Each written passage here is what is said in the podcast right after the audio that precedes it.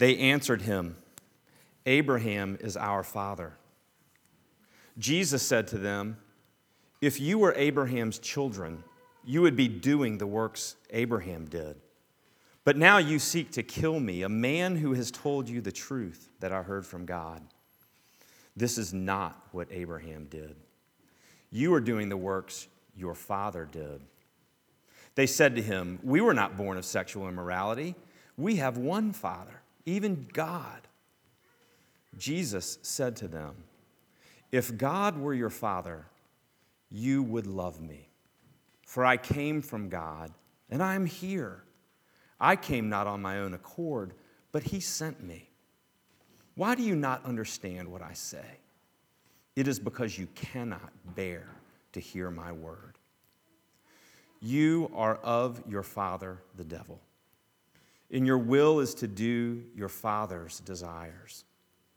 He was a murderer from the beginning and does not stand in the truth because there is no truth in him. When he lies, he speaks out of his own character, for he is a liar and the father of lies. But because I tell you the truth, you do not believe me. Which one of you convicts me of sin? If I tell the truth, why do you not believe me? Whoever is of God hears the words of God. The reason why you do not hear them is that you are not of God." This is the word of God. Thanks be to God. Please be seated.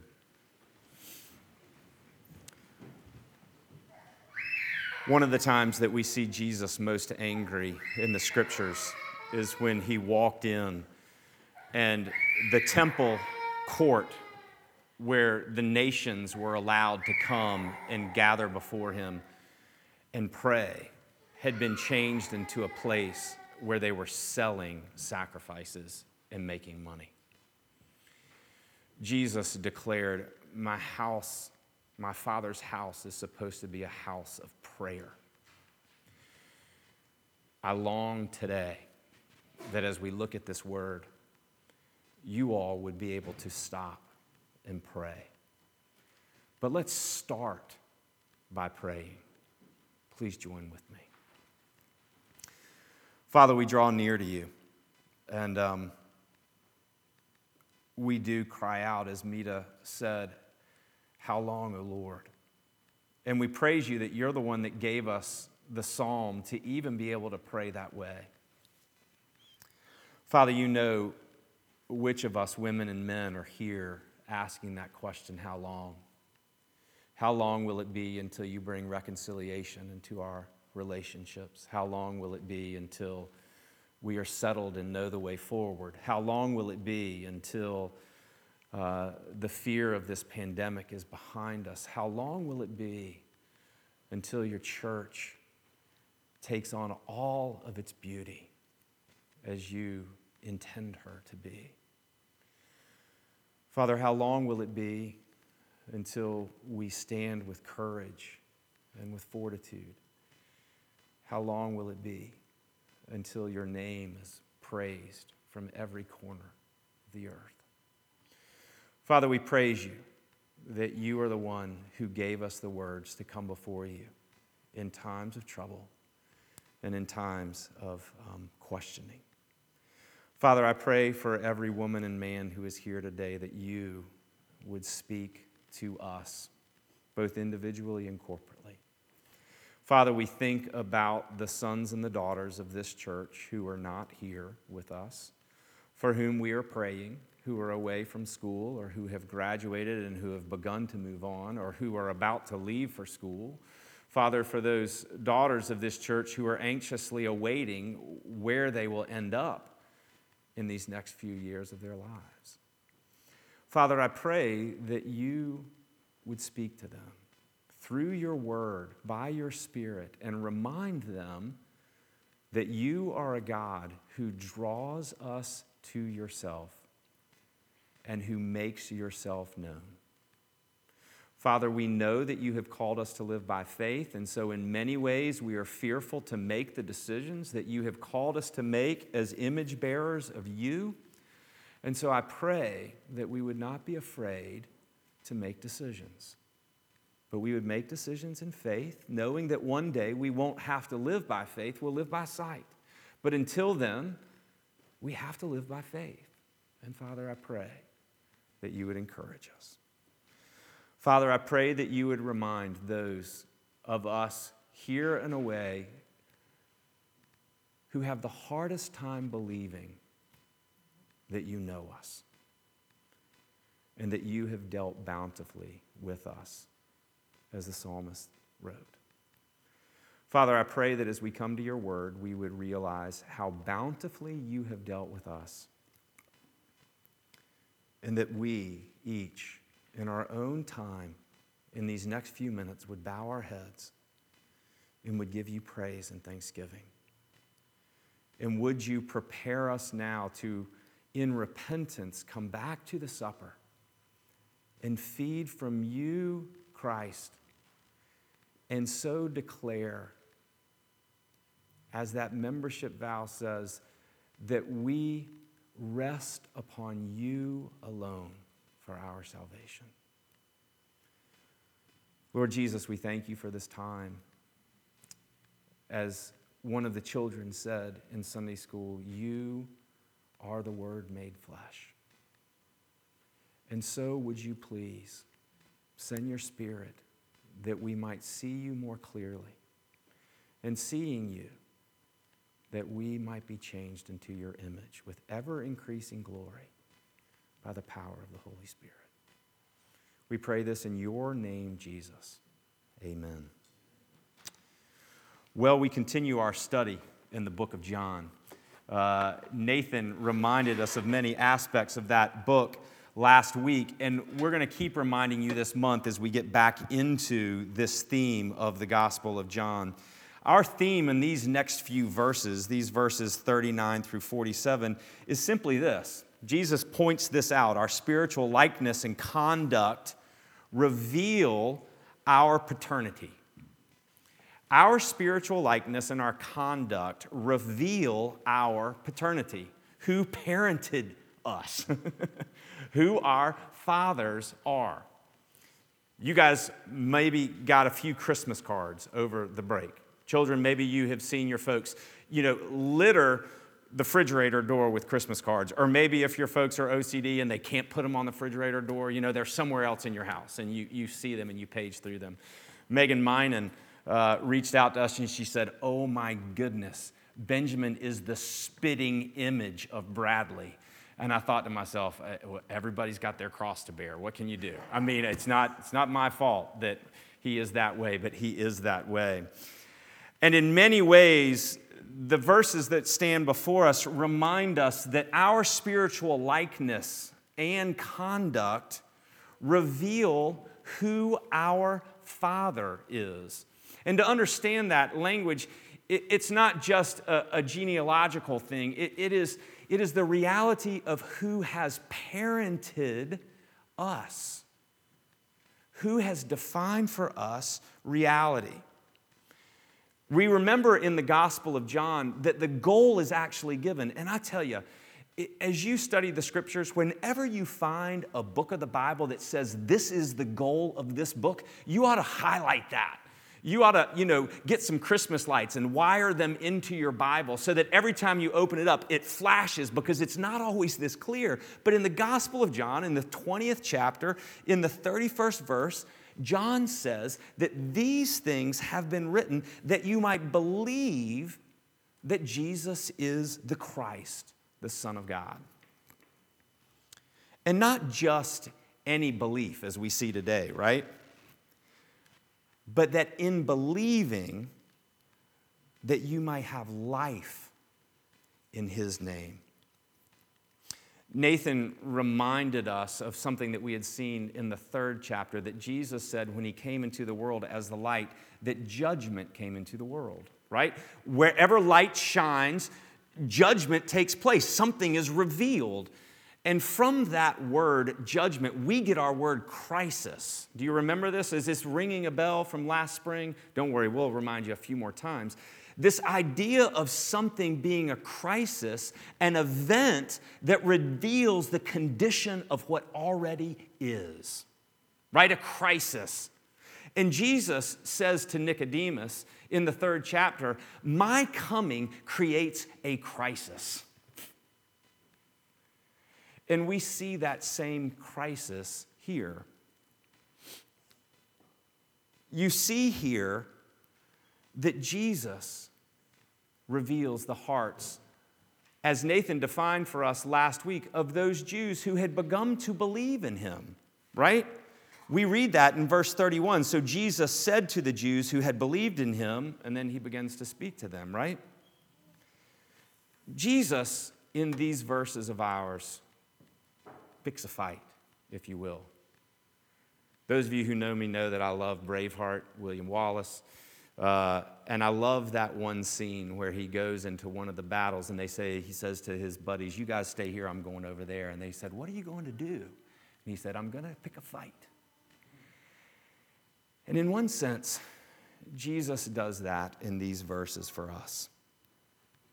Jesus has told these Jews who have come to believe in him, and yet it's very apparent as the conversation progresses that their belief is less than finding life in Christ.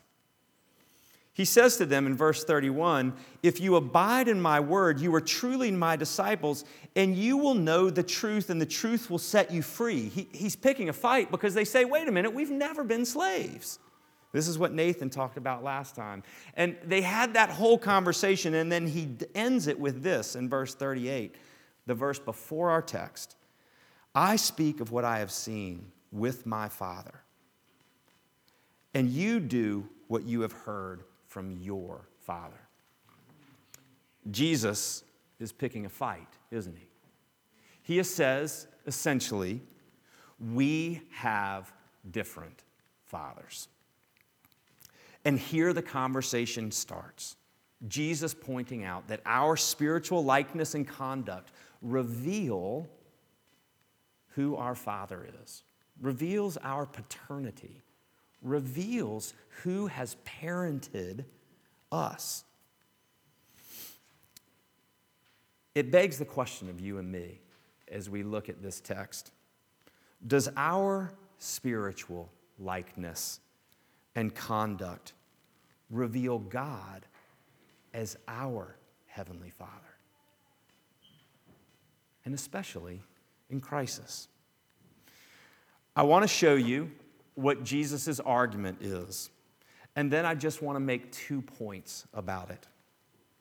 So if you'll look at these verses 39 through 47 with me, I want to show you what happens when this crisis of belief is questioned, and how for these to whom Jesus is talking, their spiritual likeness and conduct reveals that their Father, the one who has parented them, is actually the devil. And you go, "That's shocking language." You're exactly right. And Jesus has come to pick the fight because he loves them. And I want to assure you that Jesus loves you. In verses 39 and 40, Jesus has just told them that I speak to you about my Father and you do the works of your Father. He says we have different fathers. And Jesus, in verses 39 and 40, denies their claim that Abraham is their father. You can read it as easily as I can. In verse 39, he says, "Abraham is our father." And Jesus says, "Look, if Abraham was your father, you would be doing the works that Abraham did." But instead, he says to them, "You're trying to kill me, a man who has told you the truth that I heard from God. And this is not what Abraham did. You're doing the works of your father." Jesus denies their claim that Abraham is their father. He's going to say in just a few verses, "I understand that you've descended from Abraham." In fact, he's already said it once, but he is talking about who has parented them, who has taught them how to respond to God. He says, you don't do the works of Abraham. What did Abraham do? What is Abraham known for doing in Scripture? He's known for having believed the words of God, the promises of God, and having obeyed them. God says, go and leave your nation, leave your people, and go to the land where I will send you. And Abraham, in his obedience, goes. Does Abraham obey all the time? Read the story of Abraham. It's shocking. It's shocking that this patriarch of the saints sells his wife into sexual slavery not once, but twice. It's overwhelming. But Abraham believed God, and he is known for his obedience. And God works his faithfulness into his servant Abraham. And Jesus says, look, you're trying to kill me. You don't believe the words that I'm speaking, even though they've come from the Father. Abraham is not your father. You're doing the works of your father. Jesus denies them the ability to claim Abraham. You can tell that they get really frustrated with him, because right here in the beginning of verses, at the end of verse 40 and the beginning of verse 41, they say to him, no, wait a minute, we're not the ones who were born of sexual immorality. We weren't born of sexual immorality, is what he says. It's most likely because they've already been told in John that they knew who Jesus' parents were. They knew about Mary and Joseph. It is most likely that they're making a slam on Jesus, going, it's your paternity that we've always questioned all along. We know the chaos surrounding your birth. The frustration has mounted. But Jesus just doesn't deny them the claim of Abraham. In verses 40 and 42, 41 and 42, he denies them the claim that God is their father. For these Jews, it would have been very natural for them to say, look, our father is God. Deuteronomy 32 talks about that. God is our father.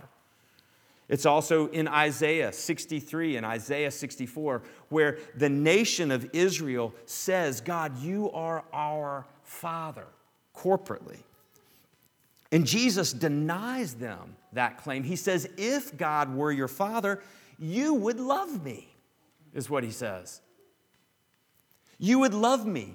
Jesus says this in verse 32. He says, look, I've come from God. He even says this, I am here. I'm here. And I didn't come of my own accord, but the Father sent me. God loves you. If he were your father, you would in turn love me, Jesus says to them. Instead, Jesus says, you can't bear to listen to me. The picture that's here is of folks refusing to hear what Jesus says, just putting their fingers in their ears. It made me think of Acts 7. Do you remember in Acts 7 what happens? How Stephen is preaching about who God is and how he has made himself known to a sinful nation through his son, Jesus Christ, whom they have crucified. And it says that those who listened to Stephen covered their ears and cried out and rushed toward him and stoned him. That's the same picture that we get right here. Jesus is saying, look, you can't claim that God is your father because you don't love me. And then in verses 40 through 47, Jesus drops the proverbial mic in the midst of this conversation. He says, you are of your father, the devil, and your will is to do your father's desire. We have a phrase that we often use, right? Like father, like son. That phrase goes across gender. You could certainly say like mother, like daughter, like father, like daughter, like mother, like son. It works the same. We understand that we begin to take on those characteristics of those who have parented us, right? If you don't know this, you should do youth ministry sometime. When you hear junior hires and senior hires talking, you can hear the conversation that goes on in their homes. It's amazing. And the younger the children get, the more clearly you understand the conversations at home because the children don't know how to filter those things, right? It's amazing. But here, Jesus says, look, you want to do the very thing that your Father desires. And he says to them, you have been parented by the devil.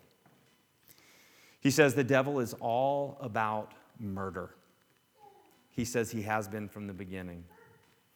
Children, you know where we see the devil in the very beginning of the scriptures, don't you? We see the devil in the garden. We see the devil working with Adam and Eve, denying what God had told Adam and Eve, that if they were to disobey and eat of the fruit of the knowledge of good and evil, the tree of the knowledge of good and evil, that they would die. And the devil tells them that is not true. And Jesus says the devil even then was out to murder, to bring death, to destroy, to divide God from his image bearers. This was the desire of the devil. He goes on to say that he was a murderer from the beginning and does not stand in the truth because there is no truth in him. When he lies, he speaks out of his own character, for he is a liar and the father of lies. Jesus is saying, you have been parented about what is true from God, from one who has always lied to you about who the Father is. As Sinclair Ferguson writes in that book that's on the back table, The Whole Christ, it is a lie that is an assault on God's generosity and on God's integrity. A lie that assaults God's loving and God's truth-telling. And Jesus says, the reason you do not believe me is because you have been parented by the father of lies, that all lies are traced back to him. So much so that in verse 45 he says, you do not believe because I tell you the truth. I tell you the truth and you immediately don't believe it. You think, wasn't Jesus out to get people to believe him? And didn't this whole conversation start in verse 31? So Jesus said to the Jews who had believed in him, this conversation with those folks, Jesus has picked a fight about the crisis of who he is and what they believe about him. Because he does not stand for false belief. Their spiritual likeness and conduct reveal that the devil has been their father, the one who has parented them about who God is. I told you that the theme of these verses is simply that our spiritual likeness and conduct reveal our paternity. Our spiritual likeness and our conduct reveal who has parented us, who have we believed, who has set the truth for us? And there remains that haunting question. Does our spiritual likeness and conduct reveal that God is our Heavenly Father? Does it? I have two observations, two thoughts that I want you to think about with me in closing.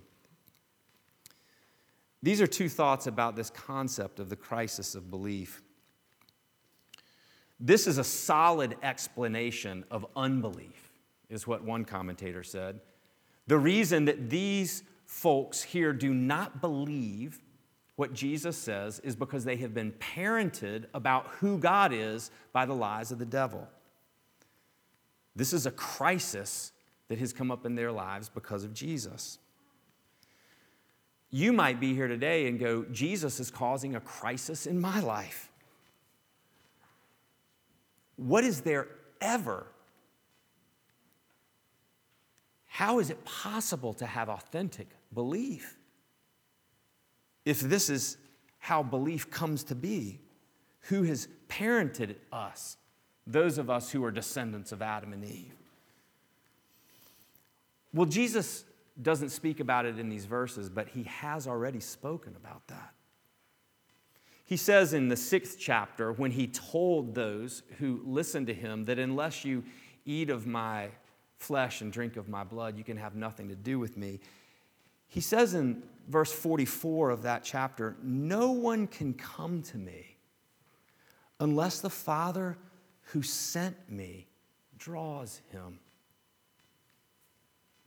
No one can come to me unless the Father who sent me draws him. What is the hope that we would come to believe that Jesus is the Son of God, the Christ, and that believing in him, we would have life? Our hope is that the Father himself would come and draw us to Christ. This isn't language that Jesus made up. In fact, I don't know if Jesus ever made up any language. He picks up the concept of being drawn by the Father from the Old Testament. Jeremiah 31:3 says this in the voice of God of his people, I have loved you with an everlasting love, and I have drawn you with unfailing kindness. That word for kindness is covenant love. I have drawn you with unfailing covenant love. There are other places in the Old Testament where this idea of drawing by God of human beings is referenced. The concept of drawing is a weird concept to us. It means that God has seized us. He has taken hold of us. He has caught us. You want to know one of the ways that that word is translated? It is to have been saddled by something. The picture of a horse and a wild horse being broken and then cared for and led by another. God draws us to Christ. Jesus will go on later to say in John chapter 12 that when he is lifted up, when the Son of Man is lifted up, I, Jesus says, will draw all people to myself. The same language. That we are drawn to the truth about Jesus because of God's faithful work in our lives. That is how we come to believe in him. That is the hope for authentic faith, so that our spiritual likeness and conduct would reveal that we have been parented by God himself. Well, the last thought that I had is simply this. What does our spiritual likeness and conduct look like in times of crisis? Jesus was a crisis for those to whom he spoke. And for some of you today, Jesus is that crisis for the first time. But that idea of crisis, of an event that proves what is already underneath us, happens to us often. This pandemic is one of those crises that we think about and we go, how does this force me to ask the question, what do I believe about God? Our present day, our time, the day in which we live, our era, the world in which we live is another one of those crises that cause us to ask the question, what is my spiritual likeness and conduct in the face of this crisis? How about a relationship that's completely torn apart in your life? A crisis like that. What does it prove about your spiritual likeness? Your conduct, my conduct in the midst of that crisis. Jesus says that to be like the devil, to believe the lie about the Father, we would be murderers. And you go, well, I'm safe from that. Hallelujah. Not a murderer. Not yet, right? Is what we all say before we go to bed at night. But we can't even say that when we read the Sermon on the Mount and believe Jesus' words. What did he say? He said, you have heard it said before, you shall not murder. But I tell you, if you have anger in your heart toward another, you've already committed murder. He goes on in the Sermon on the Mount to define that anger, because anger is not bad in the Bible. You know that, right? There is good anger and righteous anger, and there is sinful anger. But Jesus is talking about sinful anger here, and listen to that sinful anger. Sinful anger from this point is anger that insults other image bearers of God and dehumanizes them in the way we think about them and speak of them. That is anger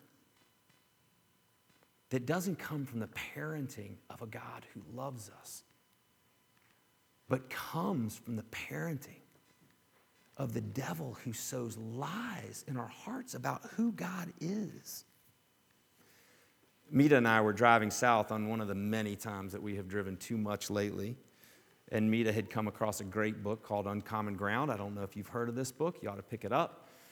Tim Keller is one of the editors. John Inazu, I think, is the other editor. And I don't know him. He's a professor at Wash U in St. Louis. And the blurb on the book simply says how Christians today interact with those around them in a way that shows respect for radically different beliefs, but also remains faithful to the gospel. And I thought, man, that's a book I need to read. And I only listened to the first chapter before it had me hook, line, and sinker. And the question is, how does our spiritual likeness and conduct in times of crisis reveal that we have been parented by God? And he went straight to what the church fathers have called the theological virtues: faith, hope, and love.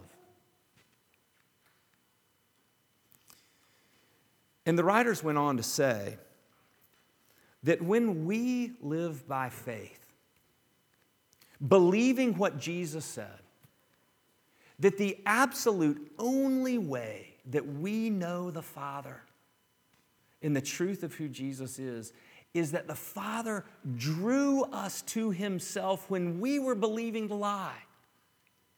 That he seized us and grabbed us and saddled us and brought us in because he loved us. He led us, as it says in Hosea, with cords of kindness. That leads us to humility. That faith that develops into hope. That says this world was never supposed to be the final place. But Jesus is making all things new. And our hope is set on him and on his return, allows us to be patient. Humility and patience. And ultimately, love. The reality that God himself has entered into our brokenness. That he has loved us so that you and I might engage the world in which he has placed us.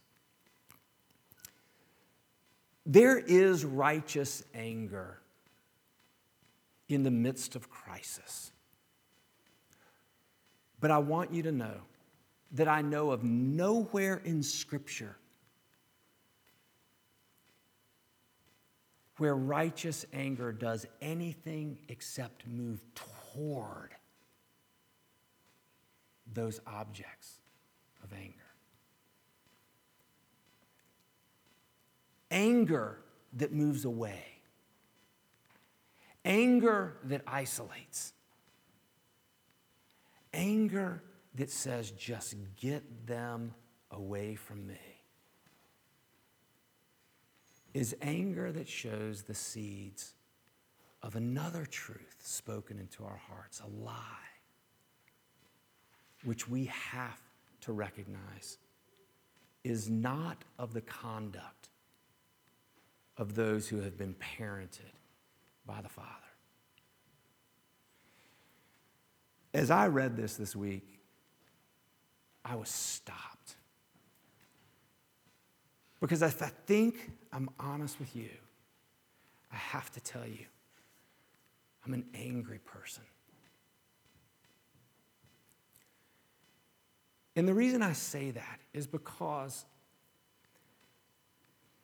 I can go from 0 to 90 in my anger in the blink of an eye.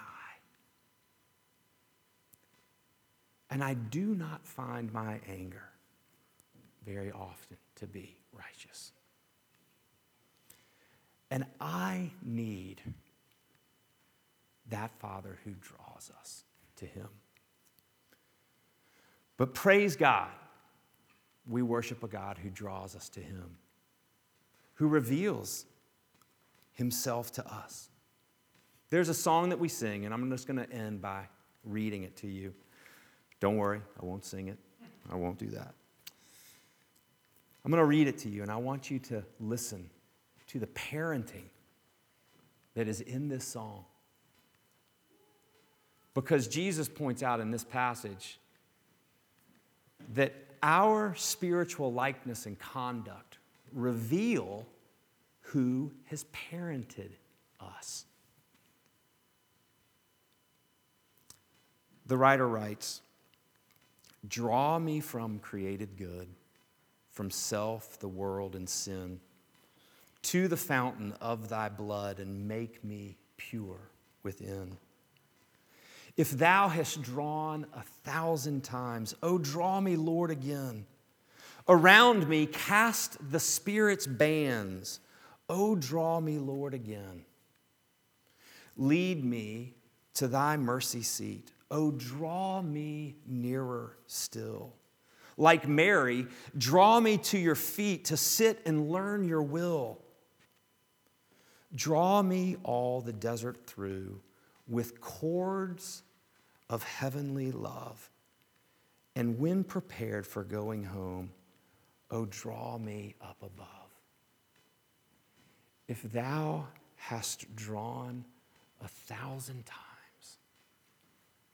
O draw me, Lord, again. Around me cast the Spirit's bands. O draw me, Lord, again." Let's pray.